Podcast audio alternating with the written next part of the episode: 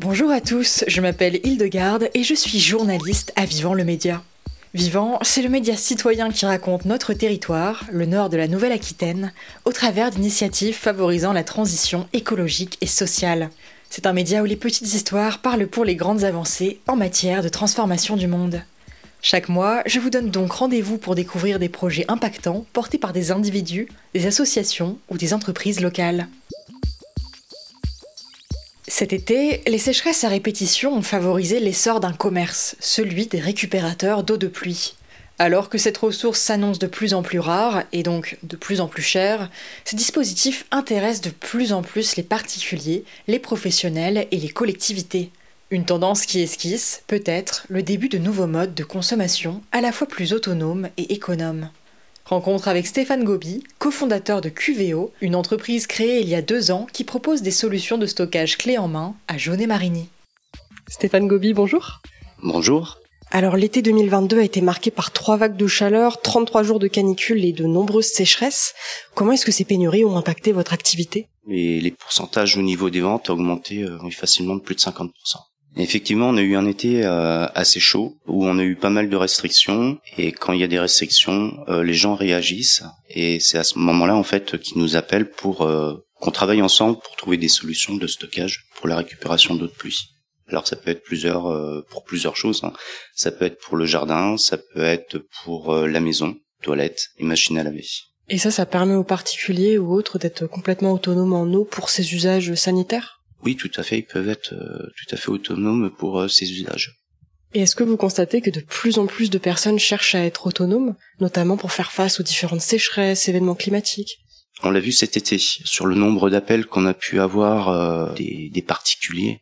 ce qu'ils ont peur en fait, c'est les restrictions. C'est-à-dire, euh, ils essayent aujourd'hui de réfléchir comment on va faire si on n'a plus d'eau, comment je vais faire pour sauver mon potager, comment je vais faire pour sauver mes plantes. Avec une eau qui n'est pas agressive, hein, parce que bon, euh, même nos anciens nous le disaient, hein, l'eau de pluie est moins agressive que l'eau potable, c'est moins chimique.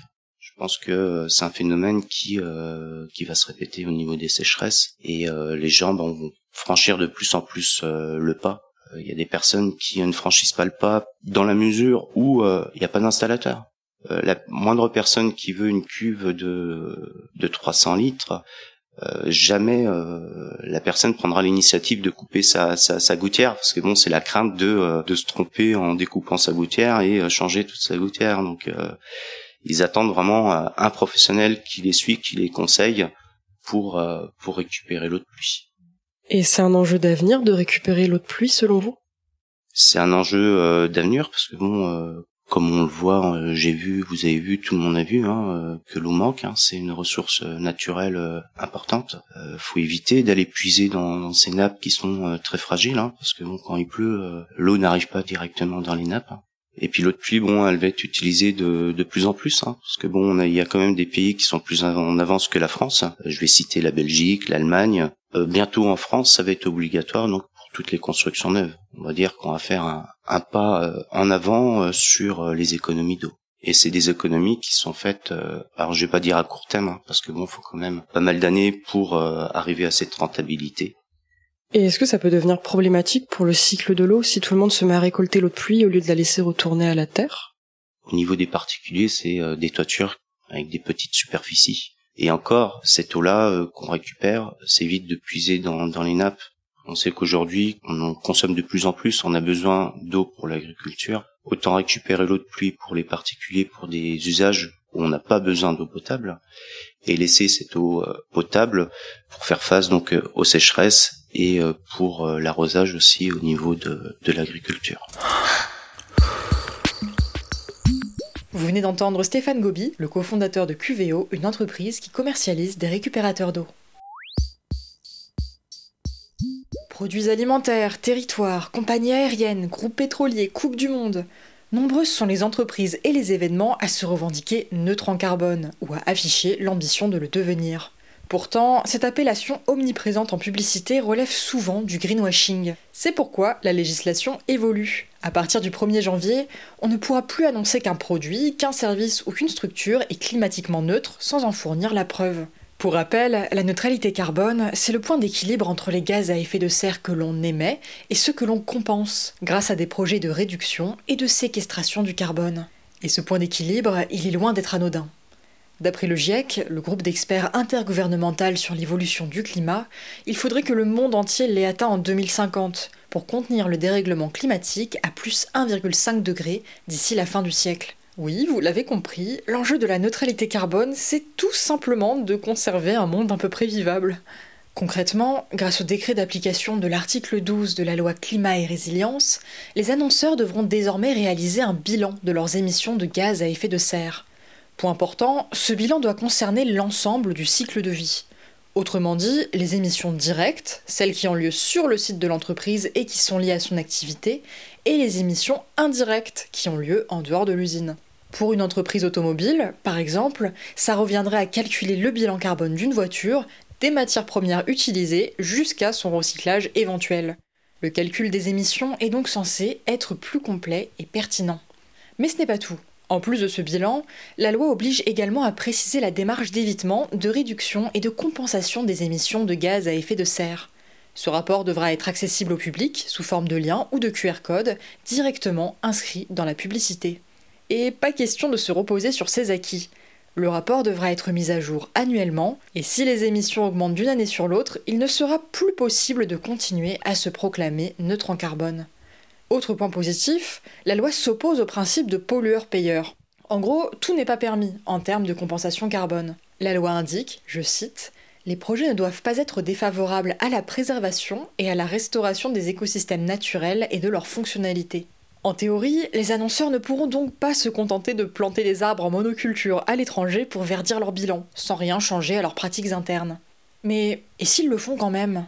En cas d'utilisation abusive des termes neutres en carbone et de ses équivalents, les annonceurs s'exposent à une amende de 20 000 euros pour les personnes physiques et 100 000 euros pour les personnes morales. À noter qu'avec cette loi, tout à chacun peut désormais attaquer en justice une entreprise qui indiquerait que son produit, son service ou son organisation serait neutre en carbone, et ce, sans le justifier correctement. Alors, cette mesure est-elle assez ambitieuse? La réponse est non, pour plusieurs associations qui trouvent qu'elle ne force pas assez les annonceurs à entrer dans le détail de leur projet de compensation. Le consommateur pourrait alors être induit en erreur en pensant qu'un produit neutre serait un produit qui n'a pas d'impact sur le climat et l'environnement. Ensuite, c'est considéré comme une version assez édulcorée du projet de loi initialement rédigé par la Convention citoyenne pour le climat. Mais si vous vous rappelez, cette assemblée de citoyens qu'on a fait plancher pendant un an pour trouver des solutions afin de réduire les émissions de gaz à effet de serre, et dont le gouvernement n'a retenu que 15 propositions sur 149 sans les modifier. Plus radical, l'Assemblée citoyenne prévoyait donc d'interdire totalement la publicité des produits ayant un fort impact sur l'environnement. Et si vous voulez approfondir le sujet, je vous renvoie à notre article La neutralité carbone, fausse bonne idée, à consulter sur notre site vivant-le-média.fr. Et maintenant, quelques actualités locales en matière de transition écologique et sociale. Interroger la relation entre les éleveurs et leurs animaux, c'est l'objet d'un lien qui nous élève, le film documentaire d'Olivier Dinkinson. Pendant une heure et demie, on suit le parcours d'hommes et de femmes qui cherchent à établir une vraie relation avec l'animal, en marge de l'élevage industriel et de ses dérives. Pour découvrir ce film diffusé pour la première fois en 2019, rendez-vous au Majestic, le cinéma associatif de Montmorillon, le 12 janvier à 20h. Le film sera suivi d'une session de débat avec pour intervenant Terre de Liens, une association œuvrant pour la préservation des terres en agriculture biologique, et l'un de ses paysans bénéficiaires. La séance coûte 4 euros. Et si vous préférez ouvrir l'œil dans la nature plutôt que dans les salles obscures, ne manquez pas la prochaine permanence de la Ligue de protection des oiseaux. Depuis la réserve naturelle régionale de Saint-Cyr, vous pourrez observer des oiseaux, notamment les hivernants qui ont migré pour fuir le froid du Grand Nord.